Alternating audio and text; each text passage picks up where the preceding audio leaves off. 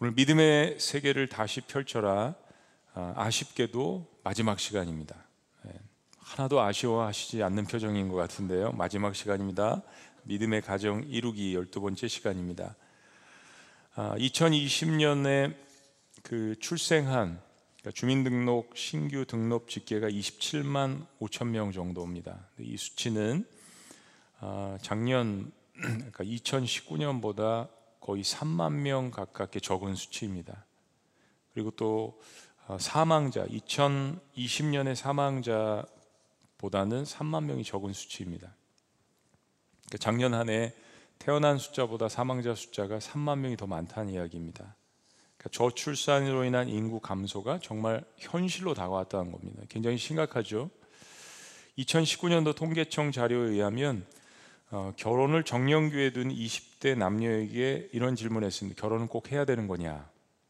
여기에 대해서 무려 35%만 그렇다라고 답변을 했는데 더 놀라운 사실은 남자 청년들은 40%, 여자 자매들은 20%만 결혼의 중요성이 필요하다라고 이야기를 했습니다. 근데 만약에 결혼을 하면 자녀는 꼭 가져야 되는 거냐? 이 질문에 대해서는 68%만 그렇다라고 하는데 매년 디클라인 되고 낮아지는 상황입니다. 그러니까 전통적인 어떤 가정의 개념, 또 어, 출산, 자녀 양육 이런 개념들이 너무 희미해지는 그런 시대에 살고 있습니다. 그러니까 3, 40년 전 제가 초등학교, 중고등학교를 다니던 그 시절에는 한 반에 여러분들도 기억나시죠? 한 60명, 뭐 거의 70명까지 제가 키가 가장 커서 제가 번호가 67번이었습니다. 지금은 중고등학교는 30명 조금 안 되고요. 초등학교로 내려갈수록 20명, 21명이 평균 학급반이고 과거 3, 30년 전에 비해서는 전교생 수도 3분의 1이 채 되지 않습니다. 어느 통계에 의하면 5년 이내에 대한민국에 세워진 대학들이 20%가 사라질 것이라는 통계가 있습니다. 물론 청년들의 고충도 이해를 해야 합니다. 심각한 경쟁 사회에서 실업률도 높고 평생을 뼈 빠지게 일해야 아파트 한 채 장만할까 말까 하는 이런 경쟁 사회에서 자립을 해서 집을 마련하고 자기 힘으로 아, 가정을 이루고 자녀를 양육한다는 것이 얼마나 많은 아, 힘든 일인지 어느 시대보다도 그게 가중되어 있습니다. 오늘 말씀드리고자 하는 것은 어떤 무엇보다도 가장 중요한 것은 성경의 가치관이 위협을 받는 시대라는 것입니다. 성경은 분명히 결혼은 한 남자와 한 여자가 하는 것임을 명백하게 이야기를 하고 또 하나님께서 인류를 그 계획하신 거룩한 작품이 가정이라는 것, 한 남자와 한 여자가 영적으로 육적으로 함께 연합하는 것임을 가르칩니다. 하나님께서 창세기에 생육하고 번성하고 땅에 충만하라 아, 이런 명령을 주셨습니다. 그러니까 가정은 하나님께서 만드신 최초의 기관이며 사실은 이걸 통해서 교회도 이루어지고 국가의 근간이 이루어지는 것이죠. 그러니까 인류의 모든 생명은 남녀의 만남과 사랑을 통해서 태어났습니다. 설사 간혹 그 과정이 어, 비극적이라고 그렇게 여겨질지라도 모든 생명은 살아갈 가치가 있으며 분명한 목적을 가지고 이 땅에 태어났습니다. 그럼에도 불구하고 지금 이 시대는 이런 성경적인 전통적인 가정 가치관이 어, 파괴가 되어 가고 있는 훼손되어 가고 있는 그런 시대임을 부인할 수 없습니다. 생명 존엄성의 파괴, 가정의 붕괴, 전통적 결혼의 정의 해체 이런 시대에 오늘 우리가 보고 있는 이 창세기 시대에 나오는 고대 이야기는 너무나도 중요한 교훈을 특별히 오늘 마지막 시간에 주고 있습니다. 히브리의 시조인 아브라함 하나님의 부르심을 받고 열방의 아버지가 되리라는 축복을 받았습니다. 그리고 백세의 천신만고 끝에 하나님의 약속대로 이삭을 얻게 됩니다. 아, 참 아브라함과 사라에게 일생일 때 가장 중요한 사건이었죠. 근데 이제 아브라함 곁을 지켰던 사라가 하나님 품으로 떠났습니다. 그리고 아브라함의 이 땅에서의 마지막 사명을 하나님께서 오늘 주십니다. 근데 놀랍게도 그 마지막 사명이 어떤 거시적이고 거대한 것이 아니라 적어도 열방의 아버지를 부르셨다면 그런 것일 줄 아는데 아브라함의 가장 마지막 사명이 뭐냐면 아들을 장가 보내는 것이었습니다. 근데 이것이 적게 보일 수 있지만 아브라함이 가졌던 이 믿음을 다음 세대에 계승하는 일이었습니다. 그리고 아브라함이 가졌던 이 믿음의 가정을 다음 세대에 계승해 주는 일이었습니다.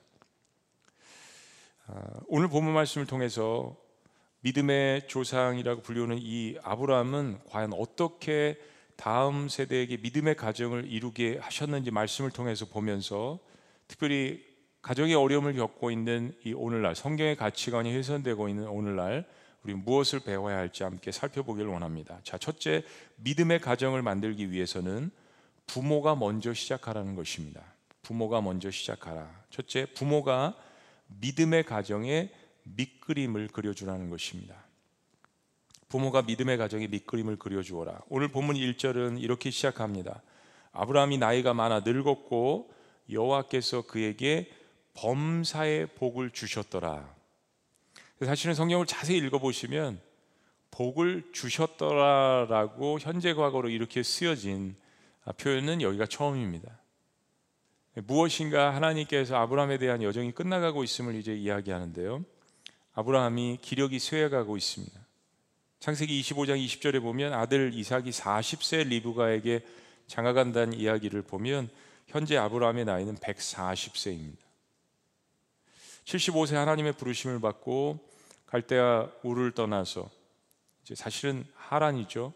이제 사도행전에는 우르라고 돼 있는데 아, 나중에 더 깊이 보실 수 있는 시간이 있으실 겁니다. 어쨌든 갈대 우를 떠나서 하나님과 동행한 지 65년이 넘은 셈입니다. 아내 사라가 하나님 품으로 떠난 지금 아브라함이 여전히 하나님의 복을 받고 있지만 자손에 대한 하나님의 축복이 이어지려면 예, 이삭이 결혼을 하고 대를 이어야 합니다. 당시로서 상당히 늦은 나이인 아들 이삭이 40이 되자 아브라함이 아, 이삭의 배우자를 위해서 본격적인 일을 합니다. 아브라함은 그의 모든 아, 그 부족의 재산을 맡은 나이든 종을 부릅니다. 성경은 그의 이름을 이야기하고 있지 않지만 아, 많은 학자들, 거의 대부분의 학자들은 이 나이든 늙은 종이 엘리에셀일 것이라고 생각합니다. 왜냐하면 엘리에셀은 어려서부터 아브라함과 함께 지낸 종인데 자식에 대한 하나님의 그 약속이 더딜 때 여러분이 보신 것처럼 엘리에셀에게 모든 재산과 아, 유산을 물려주려고 했던 만큼 정말 아끼고 믿고 신뢰하는 그런 사실은 종인데 집사죠. 아, 그리고 가족과 같은 사람입니다. 아브라함이 이 엘리에셀을 불러서 이렇게 이야기합니다. 자, 2절. 아브라함이 자기 집 모든 소유를 맡은 늙은 종에게 이르되 청하건대 내 허벅지 밑에 내 손을 놓으라. 그 당시 사람들이 맹세를 할 때 하는 어, 풍습입니다. 2절 내가 너에게 하늘의 하나님 땅의 하나님이신 여호와를 가리켜 맹세하게 하노니 너는 내가 거주하는 이 지방 가나안 족속의 딸 중에서 내 아들을 위하여 아내를 택하지 말고 자 4절 말씀 우리 가정에서 다 같이 읽습니다. 시작 내 고향 내 족속에게로 가서 내 아들 이삭을 위하여 아내를 택하라. 아브라함은 자신이 가장 신뢰하는 사람 엘리에셀에게 아들 이삭의 아내를 찾는 일을 맡깁니다.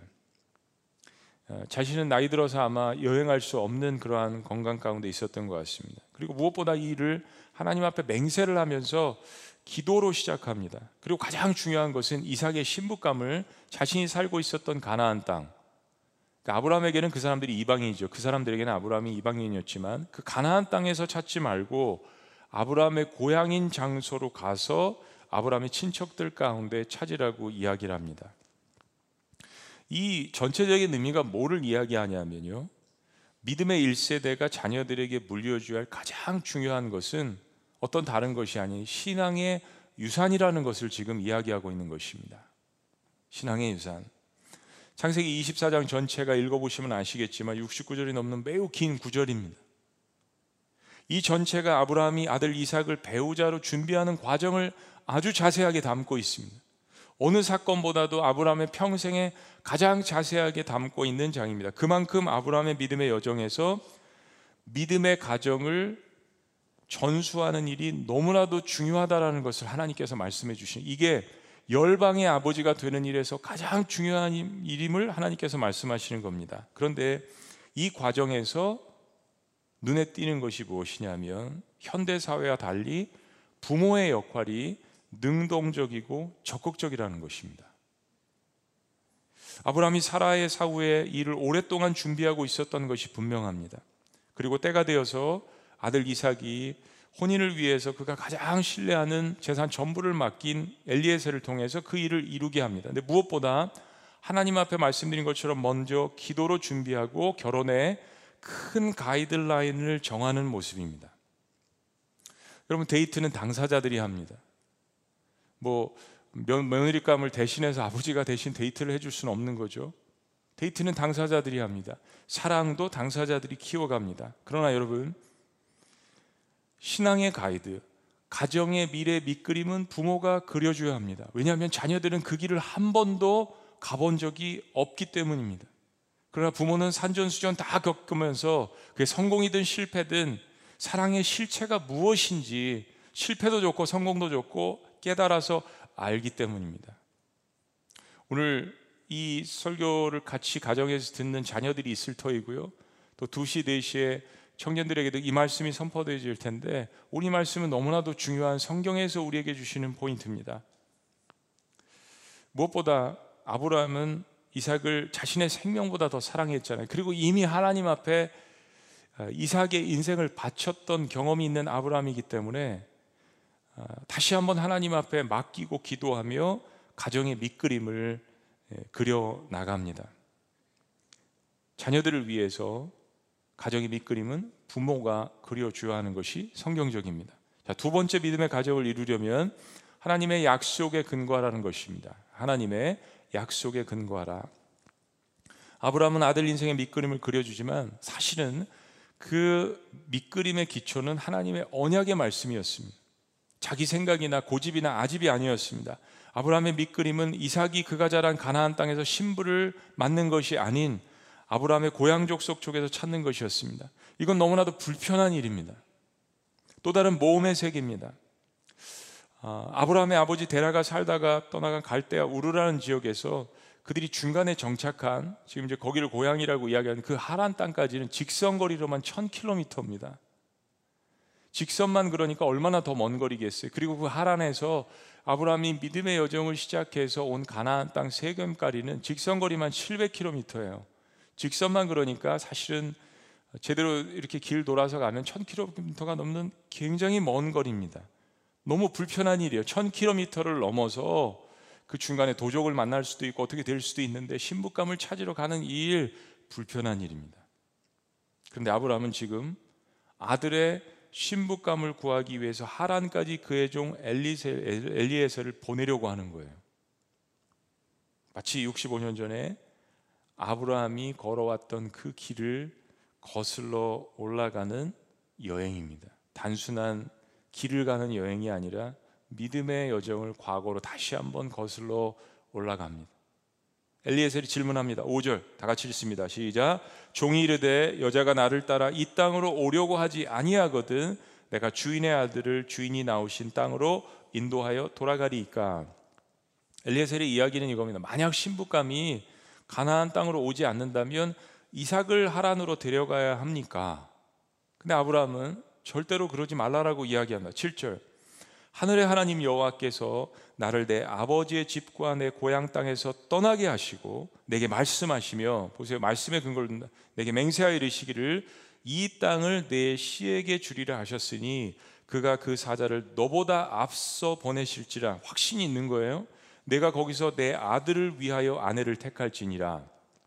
8절 만일 여자가 신부감이 너를 따라오려고 하지 아니하면 나의 이 맹세가 너와 상관이 없나니 오직 내 아들을 데리고 그리로 가지 말지니라.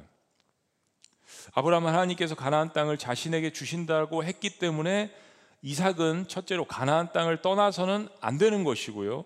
또한 히브리인의 혈통도 유지해야 되기 때문에 자신의 고향에서 아버지 데라의 후손 중에서 찾아야 된다라는 것을 하나님의 말씀 가운데서 확신을 하고 있었습니다. 가나안 땅에서는 안 된다라는 거예요. 자신의 생각이 아닙니다. 하나님이 주신 약속의 말씀에 근거한 것입니다. 이 모든 일을 자신의 생각과 전통과 세상의 가치관에 의해서 행한 것이 아니라 하나님의 약속의 말씀을 통해서 그리고 자신이 이제까지 하나님과 동행했던 65년간의 이 믿음의 여정을 통하여서 깨닫고 확신하는 것입니다. 그래서 아브라함은 그의 종에게 하나님의 사자가 엘리에셀 당신보다 먼저 앞서가셔서 이 모든 일을 준비시키실 것이라고 확신 있게 이야기합니다. 사랑하는 여러분, 하나님께서 기뻐하시는 일에는 불가능함이 없습니다. 때문에 특히 가정을 이루는 일은 하나님의 언약과 축복의 말씀에 근거해야 하는 너무나도 중요한 일입니다. 평생을 맡기는 일이잖아요. 하나님께서는 성경에서 결혼에 관한 몇 가지 중요한 말씀을 해주셨습니다. 오늘 뭐 다 말씀드릴 수는 없지만 특별히 우리 자녀들을 위해서 첫째는 가정은 하나님이 주신 사명을 이루기 위해서 존재하는 것임을 깨달아야 합니다. 저는 옛날에 그 했던 사명 나는 민족 중에 역사적인 사명을 띠고 이 땅에 태어났다. 그 잊어버리질 않아요. 아니 국가를 위해서도 역사적인 사명을 띠고 이 땅에 태어났다는데 하물며 그리스도인들은요. 이건 말할 것도 없지 않습니까? 하나님께서 가정을 주셨고 축복을 해주셨으면 가정은요 하나님이 주신 사명을 위해서 존재하는 겁니다. 가정의 존재가 자신들을 만드신 하나님을 사랑하고 그리고 이웃을 위해서 섬기는 그런 가정이 되라는 것, 이 하나님의 명령이잖아요. 그걸 잘할 수 있도록 하나님께서 가정을 주셨습니다. 두 번째는 가정이 행복하기 위해서는 거룩을 추구하는 것입니다. 거룩. 가정이 행복을 먼저 추구하면 둘 다 불행해집니다. 그래서 불행해지는 거예요. 가정이 하나님을 바라보며 거룩을 추구해야 거기에 행복도 오고 기쁨도 오는 거죠. 그래서 예배가 중요한 것입니다. 두 사람이 한 방향을 바라보아야 합니다. 행복을 추구한다라고 이야기하지만 서로 다른 방향을 바라보기 때문에 행복과 기쁨이 따라오지 않는 거죠. 우린 이것을 다음 세대들에게 가르쳐 줘야 합니다. 마지막 세 번째는 그래서 같은 비전, 같은 마음으로 한 평생을 살기 위해서 하나님을 믿는 배우자를 만나는 것이 중요하다는 겁니다. 이거 말씀드리기 위해서 첫 번째와 두 번째를 말씀드린 겁니다. 이게 얼마나 중요한지요. 그렇게 뭐 데이트할 때는 뭐 죽고 못 산다 하고 뭐 취미도 같고 성격도 같고 웃기지 마세요, 여러분. 진짜 웃기지도 않는 얘기예요. 그런데 그렇게 다 맞는데 신앙이 안 맞는다고요? 어떻게 살려고요? 인간의 육신과 생각과 모든 것을 지배하는 것이 영인데 영의 세계가 맞지 않고 어떻게 한 가족 한 마음을 이뤄나갈 수가 있겠습니까? 아브라함이 하나님의 약속에 근거해서 가나안이 아닌 자신의 고향에서 그의 가문 가운데 이삭의 신부감을 택한 것처럼 불편한 일임에도 불구하고 믿음의 가정을 이루기 위해서 성경의 가치관을 따라서 배우자를 선택하는 것이 너무나도 중요합니다. 저희 교회 결혼식의 예식 중에서 어, 신랑이 내려가서 신부를 맞으러 가는 순서가 있습니다. 아버지가 어, 혹은 오빠가 아버지가 안 계시면 신부를 데리고 입장을 하잖아요. 중간에 신랑이 이제 주례자에게 왔다가 이제 다시 내려가서 신부를 맞이합니다. 근데 그 맞이할 때 잠시 멈추고 주례자가 질문합니다. 이런 질문이에요. 이 결혼식을 누가 허락합니까? 그때 신부의 아버지가 양가 부모님의 동의에 하에 제가 허락합니다라고 답변합니다. 성경적인 겁니다. 여러분 결혼은 축제인 동시에 축복입니다. 근데 요즘 많은 젊은이들이 축제는 생각하는데 축복을 생각 안 해요. 축복이 있어야 축제가 되는 겁니다. 모든 사람들로부터 축복을 받고 시작하는 것입니다. 그런데 한 가지 더 여기에 너무나도 아이러니하게 인간을 만들고 실제적으로 결혼식을 주례하시는 목회자가 아니라 실제적으로 결혼식을 주례하시는 하나님의 축복이 빠진 결혼식들을 종종 보게 됩니다. 축제는 있는데 축복이 없어요. 하나님의 약속에 근거한다는 것은 그분의 뜻과 축복권을 존중한다는 이야기입니다. 그렇게 믿음의 가정을 이루려고 애쓸 때 하나님이 기뻐하셔서 뭐라도 하나 더 챙겨주시기를 원하고 축복하시기를 원하죠. 세 번째, 믿음의 가정을 이루려면 과정 가운데 함께 기도하며 뜻을 구하라는 것입니다. 과정 가운데 함께 기도하며 뜻을 구하라. 아브라함의 이야기를 들은 엘리에셀이 그의 긴 여정을 시작합니다. 그리고 마침내 메소포타미아 지역에 나홀의 성에 도착합니다. 나홀은 아브라함과 형제 사이입니다. 나홀이 사는 성에 도착했다는 이야기입니다. 생각해 보세요. 1000km가 넘는 여정, 엘리에셀과 그의 일행은 너무나도 지쳐 있었을 것입니다. 함께 여행했던 낙타들이 중동의 더운 날씨와 건조한 기후로 기진맥진해 있습니다. 그런데 그때 엘리에셀이 하나님 앞에 이런 기도를 합니다. 자, 12절. 그가 이르되 우리 주인 아브라함의 하나님 여호와여 참 신실한 종입니다. 오나건대 오늘 나에게 순조롭게 만나게 하사 신부감을 순조롭게 만나게 하사 내 주인 아브라함에게 은혜를 베푸시옵소서.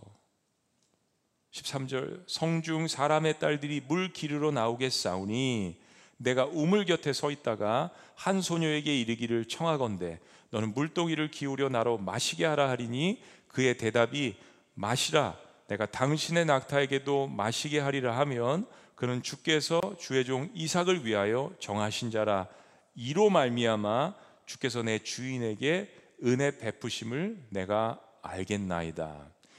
징표를 원한 거죠.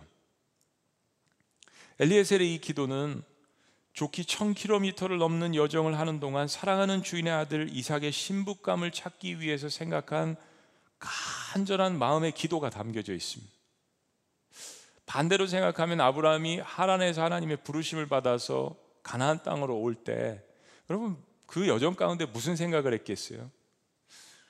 하나님이 정말 살아계시긴 살아계신가 보다. 내가 이렇게 고향 친척집을 떠나서 이런 믿음의 여정을 가니까 사라와 그런 얘기 하지 않겠어요? 그러면 반대로 65년 후에 엘리에셀이 아브라함이 25년 만에 얻은, 얻은 그 아들 이삭을 위해서 신부감을 구하라고는 반대로 그 여정을 거슬러 올라가는 그 기간 동안에 그 사명을 감을 가지고 신앙이 좋은 엘리에셀이잖아요. 그 엘리에셀은 무슨 생각을 했겠어요? 기도하면서 갔겠죠. 어떤 신부감을 하나님께서 준비시키실까? 난 하나님 앞에 어떻게 지혜를 간구할까? 어떻게 내가 그 하나님이 정하신 그 여인을 알아볼 수 있을까? 그 간절한 마음이 담겨져 있는 기도입니다. 엘리에셀은 자신의 지혜를 행하기에 앞서 먼저 하나님 앞에 기도합니다. 내 생각과 전통과 세상의 가치관이 아니라는 이야기. 하나님 앞에 제가를 받습니다. 기도합니다. 그리고 엘리에셀은 가장 먼저 이삭의 신부감의 성품이 어떠한지를 테스트합니다. 성 밖에 주님 이제 우물을 우물에 물을 기르러 나오는 많은 젊은 처자들이 있을 터인데 하나님 제가 목마르다라고 이야기했을 때 저에게 먼저 다가와서 손대접하는 그 처자 여인 그리고 저의 낙타들에게도 물을 길어 주는 그 여인이면 하나님께서 인도하시는 사람으로 제가 생각하겠습니다. 여러분 기도는요 굉장히 구체적인 것입니다. 기도는 하늘에 둥둥 떠다니는 언어가 아닙니다. 성경의 기도문들을 보세요. 저는 결혼할 때 배우자를 위해서 열 가지를 구체적으로 적어놓고 기도했습니다.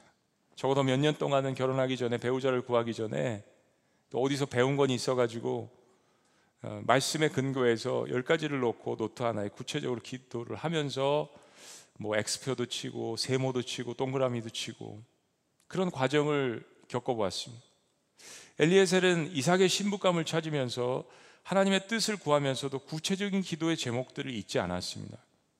그의 주인 아브라함이 가나안이 아닌 메소포타미아 고향과 어, 그 족속으로 그 어떤 결혼의 밑그림을 정하면서 기도하며 나아갔던 것처럼 엘리에셀은 오랜 세월 동안 아브라함의 아브라함과 이삭을 섬기면서 이삭의 삼촌과 같은 역할을 한 사람이잖아요. 가족 이상의 사람입니다. 사실은 이삭이 아, 이 엘리에셀이 이삭을 어떻게 보면 삼촌처럼 키워낸 사람이에요. 그러니까 성품적으로 이삭에게 어떤 여자가 어울릴지를 누구보다도 잘 알고 있었던 거예요. 사라의 빈자리를 채워주는 사람이었습니다. 비록 이 자리에 아브라함과 사라가 없었지만 엘리에셀은 부모의 심정 이상으로 하나님 앞에 기도하는 것입니다. 그리고 역사가 일어납니다. 15절 말씀. 말을 마치기도 전에 여러분 이거 무슨 이야기입니까? 네? 하나님께서 역사를 빠르고 급하게 하나님께서 기쁨으로 이 기도를 받으셨다는 이야기예요. 말을 마치기도 전에 리브가가 물동이를 어깨에 메고 나오니 그는 아브라함의 동생 나홀의 아내 밀가의 아들 부두엘의 소생이라 무슨 얘기입니까? 손유란 이야기잖아요. 아브라함의 동생에. 아브라함의 기도들을 하나님께서 그 지역에 하나님의 천사를 미리 보내셔서 모든 일을 준비시켜 주시고 계십니다. 아브라함의 동생 나홀의 손녀인 리브가가 물동이를 메고 엘리에셀에게 나아가고 있습니다. 여러분 이거 우연이 아닙니다. 필연입니다. 기도했기 때문입니다. 성경은 리브가를 이렇게 설명합니다. 16절 다 같이요. 시작. 그 소녀는 보기에 심히 아리따고 지금까지 남자가 가까이 하지 아니한 처녀더라. 그가 우물로 내려가는 물을 그 물동이에 채워 가지고 올라오는지라. 엘리에셀이 직감적으로 무엇인가 하나님의 인도하심이 있는 것을 발견하고 리브가에게 달려가서 급하게 이렇게 요청을 합니다. 17절. 종이 마주 달려가서 일이 굉장히 급박하게 진행되는 것을 보죠. 나이는 40인데 오랫동안 기다렸는데 하나님의 역사가 시작되자 급하게 진행되는 것을 봅니다. 이르되 청하건대 내 물동이의 물을 내게 조금 마시게 하라. 그가 이르되 리브가가 말합니다. 내 주여 마시소서. 경칭어 경청합니다. 친절하게 이야기합니다며 급히 그 물동이를 손에 내려 마시게 하고 급히 한 번 나옵니다. 19절 마시게 하기를 다하고 이르되 당신의 낙타를 위하여도 물을 길어서 그것들도 배불리 마시게 하리라 하리이다 하고 20절 급히 두 번째 등장합니다. 물동이의 물을 구유에 붓고 다시 기르려고 우물로 달려가서 모든 낙타를 위하여 길른지라. 여러분 지난번에도 한번 말씀 읽으시면서 제가 한 문장으로 한번 생각해 보시라지. 이거 읽으시면서 무슨 생각이 드세요? 마음이 훈훈합니다. 흐뭇해요. 아 요즘 이런 처자가 있을까? 리브가 마음이 착하고 인정이 많고 배려심이 깊습니다. 그리고 사람뿐만이 아니라 동물인 낙타에게까지 모든 낙타들에게 한 열마리쯤 되었을 거 이 긴 여정을 올려면요. 전혀 모르는 사람이고 자신의 일도 바쁠 터인데 나그네를 성경 말씀에 손 대접합니다. 넉넉한 마음이잖아요. 넉넉한 마음. 성경은 리브가가 급히 행동했다는 단어를 두 번이나 씁니다. 여러분 이게 무슨 표현입니까? 이 말은 주저함 없이 신속하게 상대방의 필요를 채우고 있음을 성경이 표현하는 겁니다. 두 번 생각하지 않았다는 이야기예요. 그런데 엘리에셀이 여기서 경고망동하지 않습니다. 됐다 오케이라고 얘기하지 않습니다. 21절 그 사람이 엘리에셀이 그를 리브가를 묵묵히 주목하며 이거 살펴봤다는 이야기입니다. 묵묵히 주목하여 여호와께서 내 하나님께서 과연 평탄한 길을 주신 여부를 알고자 하더니 다시 한번 깊숙이 기도하고 여쭙고 생각하고 묵상합니다. 그리고 엘리에셀은 리브가의 아버지가 누구인지, 누구인지를 묻습니다. 아직은 서로 모르는 거예요. 근데 놀랍게도 리브가의 아버지는 바로 65년 전에 아브라함과 헤어졌던 아브라함의 형제인 나홀의 아들입니다. 엘리에셀은 리브가에게 그의 집이 머물 곳이 있는지를 이야기합니다. 아직까지는 자신의 정체를 이야기하지 않은 거예요. 마지막 테스트였습니다. 리브가가 기쁨으로 이 일을 허락합니다. 낯선 사람에게 기쁨으로 이 일을 허락합니다. 그리고 엘리에셀이 한 행동을 여러분 주목해 보세요. 26절입니다. 이에 그 사람이 엘리에셀이 머리를 숙여 여호와께 경배하고 27절 다 같이 읽습니다. 시작. 이르되 나의 주인 아브라함의 하나님 여호와를 찬송하나이다. 나의 주인에게 주의 사랑과 성실을 그치지 아니하였사오며 여호와께서 길에서 나를 인도하사 내 주인의 동생 집에 이르게 하셨나이다 하니라. 기쁨이 있습니다. 하나님의 인도하심 때문에 감사함으로 하나님 앞에 예배와 경배와 감사의 기도를 드리고 있습니다. 사랑하는 여러분, 오늘 이야기는요, 긴 구절로 설명을 하면서 과정을 담고 있습니다. 과정. 참 요즘 시대는 인스턴트 시대입니다. 뭐든지 빨리, 데이트도 빨리, 결혼도 빨리, 뭐든지 빨리, 죽는 것도 빨리, 이건 싫어해요.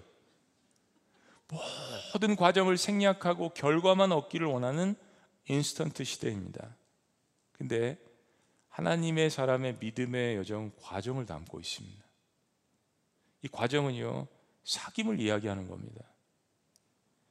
두 사람의 사랑의 이야기도 중요하죠. 두 사람이 만나서 사랑. 두 사람이 만나서 사랑을 하는 이야기가 아니에요. 사실 우리는 그런 러브 스토리를 이삭의 아들인 야곱에게서 라헬과 레아를 얻는 과정 가운데서 우리는 또 그 재미난 이야기를 보고 듣습니다. 근데 혼자 결혼을 혼자 해결을 해야 되는 그런 상황들을 제외하고는 결혼은 가족들이 함께 기도해 주고 하나님의 뜻을 구하는 것이 좋습니다. 왜냐하면 결혼해서 아시겠지만 결혼은 한 남자와 한 여자가 만나는 듯 하지만 뒤에 숨겨진 가정의 역사와 문화와 전통과 고집들이 숨겨져 있습니다. 나중에 그게 다 나와서 서로 싸우고 난리를 치는 겁니다. 그렇기 때문에 믿는 가정이라면 이 가정들이 함께 기도하고 함께 살펴주고 조언하는 것이 필요한 거예요. 그 과정 가운데 더욱더 하나님의 뜻을 알아가고 확신하며 결정을 하게 되는 것입니다. 인생이 긴 것처럼 믿음의 가정을 만들어가는 것은 긴 여정입니다. 내 인생을 맡길 사람을 찾는데 아내, 아, 자식의 인생을 맡길 배우자를 찾는데 어찌 저희가 기도를 하지 않을 수가 있겠습니까? 그리고 당사자가 어찌 기도를 하지 않겠어요?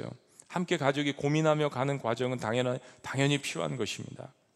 그리고 무엇보다 오늘 이 설교를 듣고 있는 미취학 자녀부터 시작해서 모든 우리 다음 세대들은 여러분들이 결혼의 정년기에 들어가기 전에 여러분은 배우자를 위해서 금식 기도해야 합니다. 나를 작정하고 하나님 앞에 기도를 해야 합니다.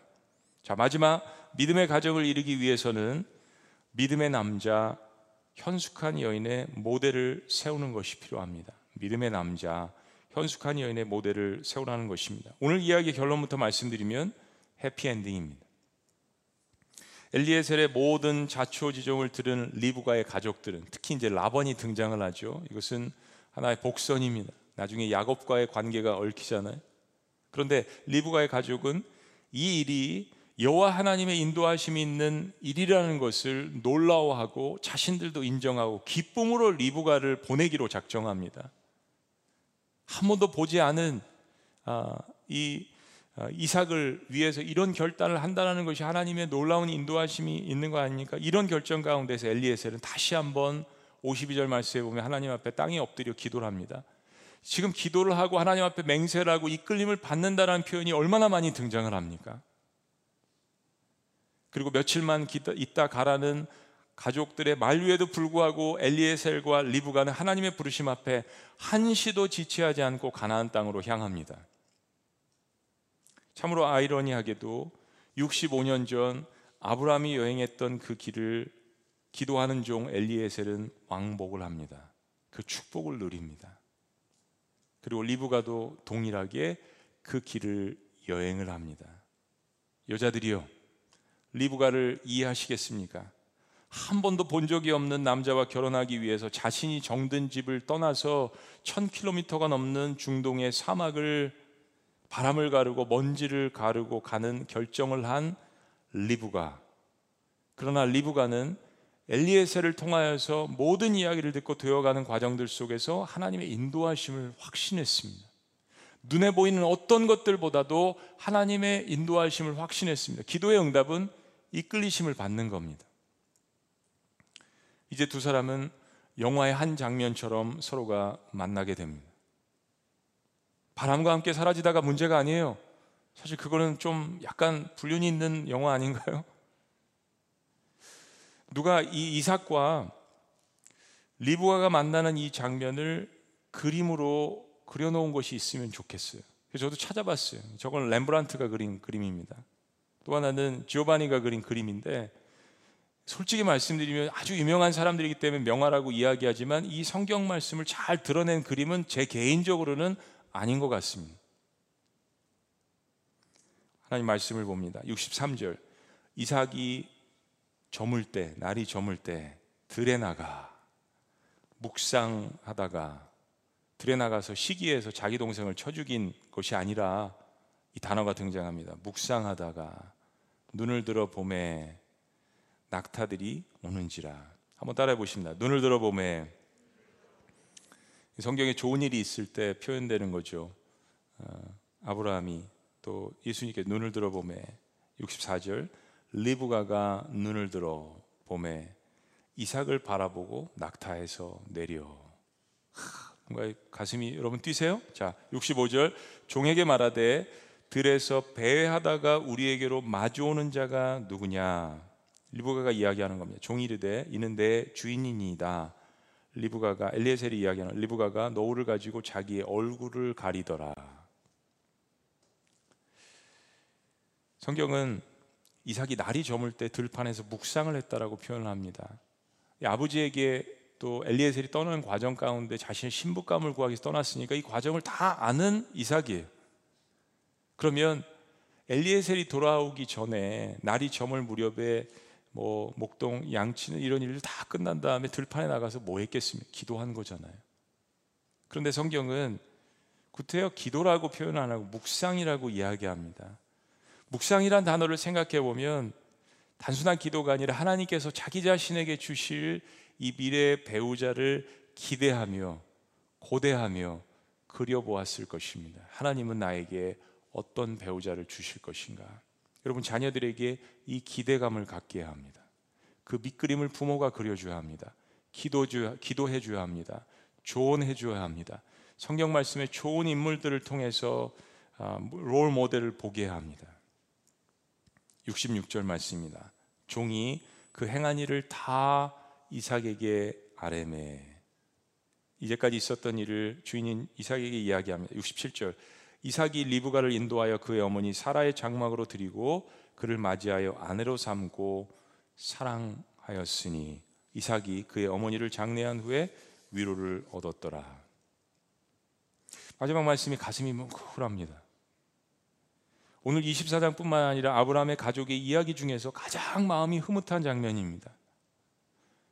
두 사람은 이 모든 일을 하나님의 인도하심으로 받아들입니다. 이삭과 리브가는 성경은 리브가가 아름다웠다고 했지만 두 사람은 서로의 외모를 보지 못했습니다. 그들은 철저하게 하나님의 인도하심을 따랐습니다. 이삭은 리브가를 따뜻하게 맞이합니다. 그리고 그녀를 운명처럼 아내로 맞이합니다. 그리고 창세기 처음으로 사랑이라는 말이 등장합니다. 아담과 하와의 사랑이 깨진 이후에 사랑이라는 말이 처음으로 등장합니다. 이삭이 리브가를 맞이하고 사랑해 주었습니다. 그리고 이삭에게는 사랑하는 어머니 사라를 잃어버린 것에 대한 큰 위로가 되었습니다. 이삭의 그 빈 마음을 리브가가 채워주었고 리브가의 그 빈 마음을 이삭이 사랑으로 채워주었습니다. 여러분 오늘 이야기는 두 사람의 사실은 러브 스토리가 아닙니다. 여러분 사랑해서 결혼하는 건 맞습니다. 제가 주례를 할 때 가끔 이런 이야기를 합니다. 여러분 모든 것이 다 준비되어 있을지라도 사랑이 없으면 오늘 결혼식은 성립되지 않습니다. 맞습니다. 사랑해서 결혼하는 것입니다. 그러나 그것보다 더 중요한 것은 결혼해서 사랑해야 합니다. 사랑해서 결혼했는데 결혼해서 사랑 안 하는 사람들은 뭡니까? 여러분 생각해 보세요. 사, 실 얼마나 알고 결혼을 했, 했습니까? 잘 모르고 결혼하잖아요. 그 사랑은 풋사랑입니다. 그런 하나님 앞에서 언약을 했기 때문에 그것을 믿음의 과정을 이어나가는 것이죠. 이삭과 리브가의 이야기는 그런 이야기입니다. 신앙의 모든 여정이 곧 믿음의 세계입니다. 하나님은 아브라함과 사라를 한 민족의 아버지에서 열방의 아버지로 그리고 민족의 어머니에서 열방의 어머니로 만드는 꿈을 갖고 계셨습니다. 근데 세계의 열방을 축복하시려 하나님의 계획이 원대할수록 아브라함이 이삭을 갖게 된 나이는 무려 100세입니다. 그리고 그의 대를 이을 이삭이 결혼을 한 나이는 무려 40세였습니다. 여러분 보세요. 하나님의 꿈이 크실수록 그릇을 만들어 가시는 과정 또한 시간이 걸리고 훈련이 필요합니다. 저희 교회 사역자들 간증을 들어보면 말씀을 많이 나눕니다. 리더들과 함께 다 아름다운 믿음의 가정에서 태어난 것이 아니더라고요. 오히려 부모님이 이혼한 가정에서 태어난 목회자들도 적지 않습니다. 양가 부모님이 다 이혼한 가정에서 태어난 그런 목회자들의 간증도 있습니다. 부모님 두 분 중에서 아주 어려서 한 분을 잃어버린 혹은 두 분을 잃어버린 경험을 나누는 사역자들도 있습니다. 가정이 예수님을 믿지 않는 가운데서 신학을 공부한 사람들도 적지 않습니다. 그런 수많은 핍박과 어려움 가운데서도 목회자로 헌신하는 것입니다. 어린 시절 행복과는 어, 건강한 가정과는 거리가 먼 가정에서 자라난 사람들도 적지 않습니다.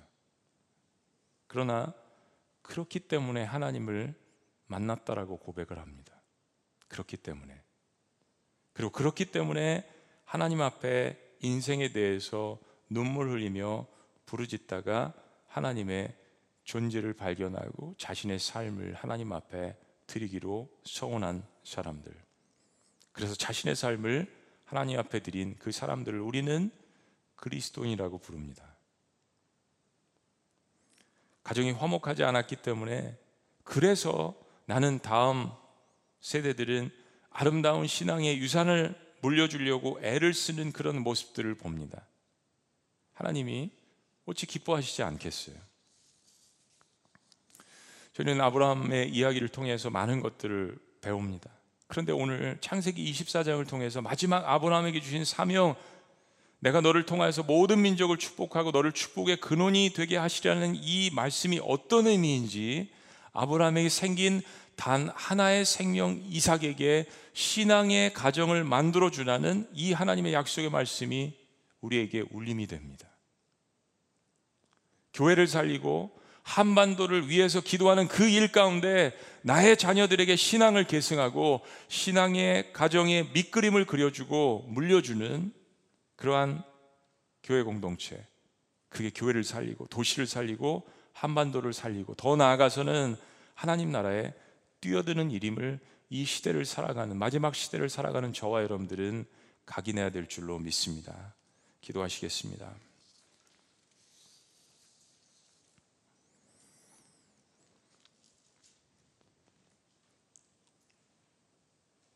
그렇습니다, 여러분.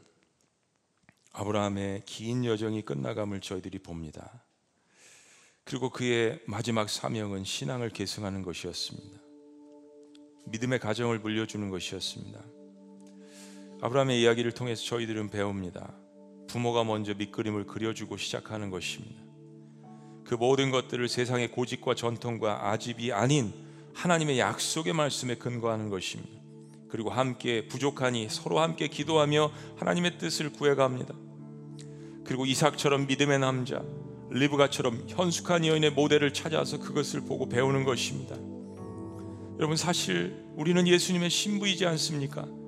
예수님께서 교회를 위해서 목숨을 내어 던지셨습니다. 우리는 그 관계 속에서 사랑의 관계 속에서 가정의 신비를 배웁니다. 신앙이 어떤 것인지를 배웁니다. 살아계신 하나님 참으로 어려운 시대 마지막 시대를 맞이했습니다. 가정의 전통이 붕괴되고 많은 어려움이 그 속에서 생겨나는 이 시대에 하나님께서 고대에 있었던 이 아브라함의 이야기를 통하여서 우리에게 말씀해 주십니다. 하나님 세상이 다 변하고 이 삶의 끝이 와도 주님 한 분만으로 만족하여 하나님의 약속의 말씀을 따라 살아가는 저희들이 될 수 있도록 주여 축복하여 주시옵소서. 네. 특별히 어려운 마지막 시대를 살아가는 우리의 자녀들에게 어떤 일이 있어도 우리의 신앙을 계승하고 그들이 믿음의 가정을 이뤄갈 수 있도록 피눈물로 기도하며 그들의 삶의 중심이 가정의 중심이 예수 그리스도가 될 수 있도록 여호와 하나님 앞에 경배하는 가정들이 태어날 수 있도록 하나님께 쓰임 받을 수 있도록 행복을 추구하는 것이 아니라 거룩을 추구함으로 말미암아 그들이 축복의 가정이 될 수 있도록 인도하여 주시옵소서. 아멘. 놀라우신 이름 가정을 세우시고 언신하신 예수 그리스도의 이름으로 감사하며 기도합나이다. 아멘. 우리 자리에서 다 같이 일어나시겠습니다. 우리 아브라함의 이야기를 12주 동안 보았는데요. 우리 말씀을 생각하시면서 이 가사 세상 다 변하고 이 삶의 끝이 와도 내 주 없인 살 수 없네. 주 없인 살 수 없네. 우리 같이 함께 기도하는 마음으로 우리 함께 헌신하며 주님 앞에 찬양하겠습니다. 세상 다 변하고. 세상 다 변하고 이 삶의 끝이 와도 주 없이 살 수 없네. 주만이 내 영광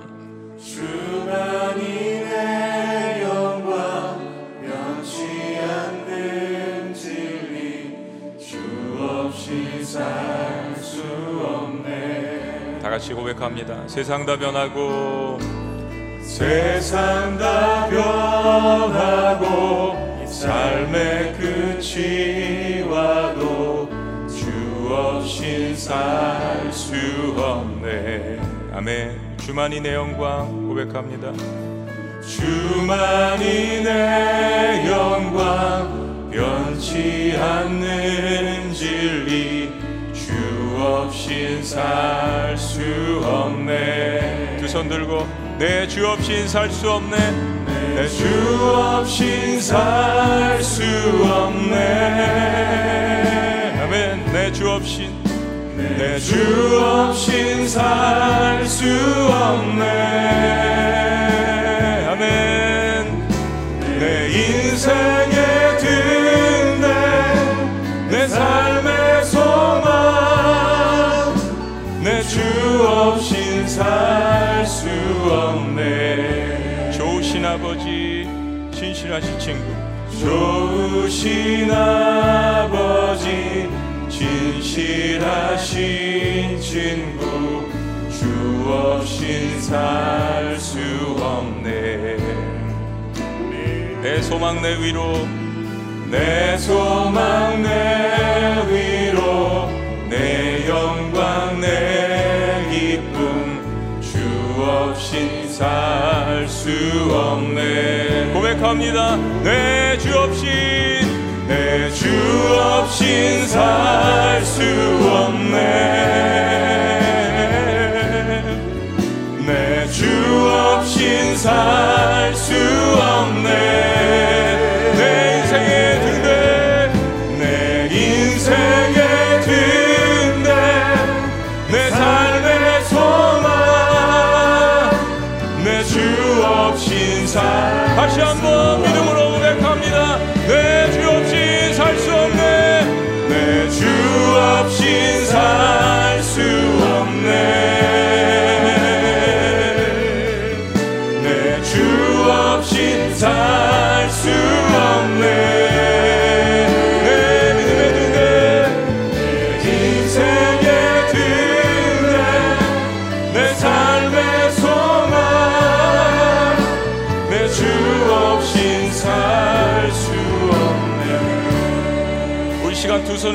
가정을 위해서 기도했으면 좋겠습니다.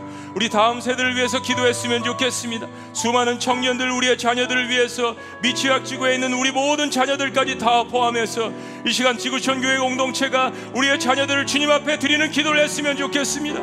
그들의 환경이 어찌 되었든 그들의 삶이 어찌 되었든 우리 부모인 1세대들이 피눈물 흘리며 주님 앞에 설 때 교회 공동체가 살고 이 나라가 주님 앞으로 다시 한번 나아갈 수 있도록 가정아 살아나라고 주님 앞에 나갔으면 좋겠습니다.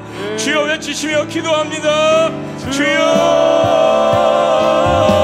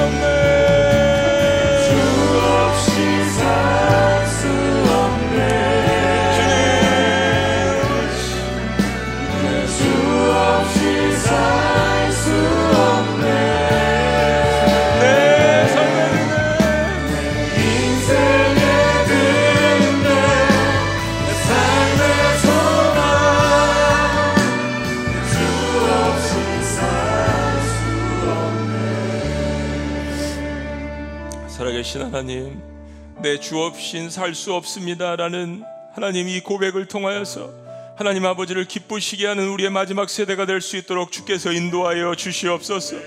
하나님 믿음의 과정을 갈 수 있도록 아브라함처럼 사라처럼 엘리에셀처럼 이삭처럼 하나님의 충성된 종이 되어서 주님의 말씀을 붙들고 가정의 밑그림을 그려가게 하시고 한 번도 가보지 않은 그 길을 위하여서 조언하고 기도하며 그리고 함께 하나님의 뜻을 간구하며 믿음의 남자 현숙한 여인들을 길러내는 우리의 마지막 세대가 될 수 있도록 주께서 함께하여 주시옵소서. 하나님이 이 시대를 이 시대를 불쌍히 여겨 주시고 우리의 목장 공동체와 가정 공동체가 살아나는 다시 한번 리바이브하는 은혜를 우리에게 허락하여 주시옵소서. 가정을 창조하시고 이 보는 일을 계획하신 놀라우신 이름 성부와 성자와 성령의 이름으로 축복하며 기도합나이다. 아멘.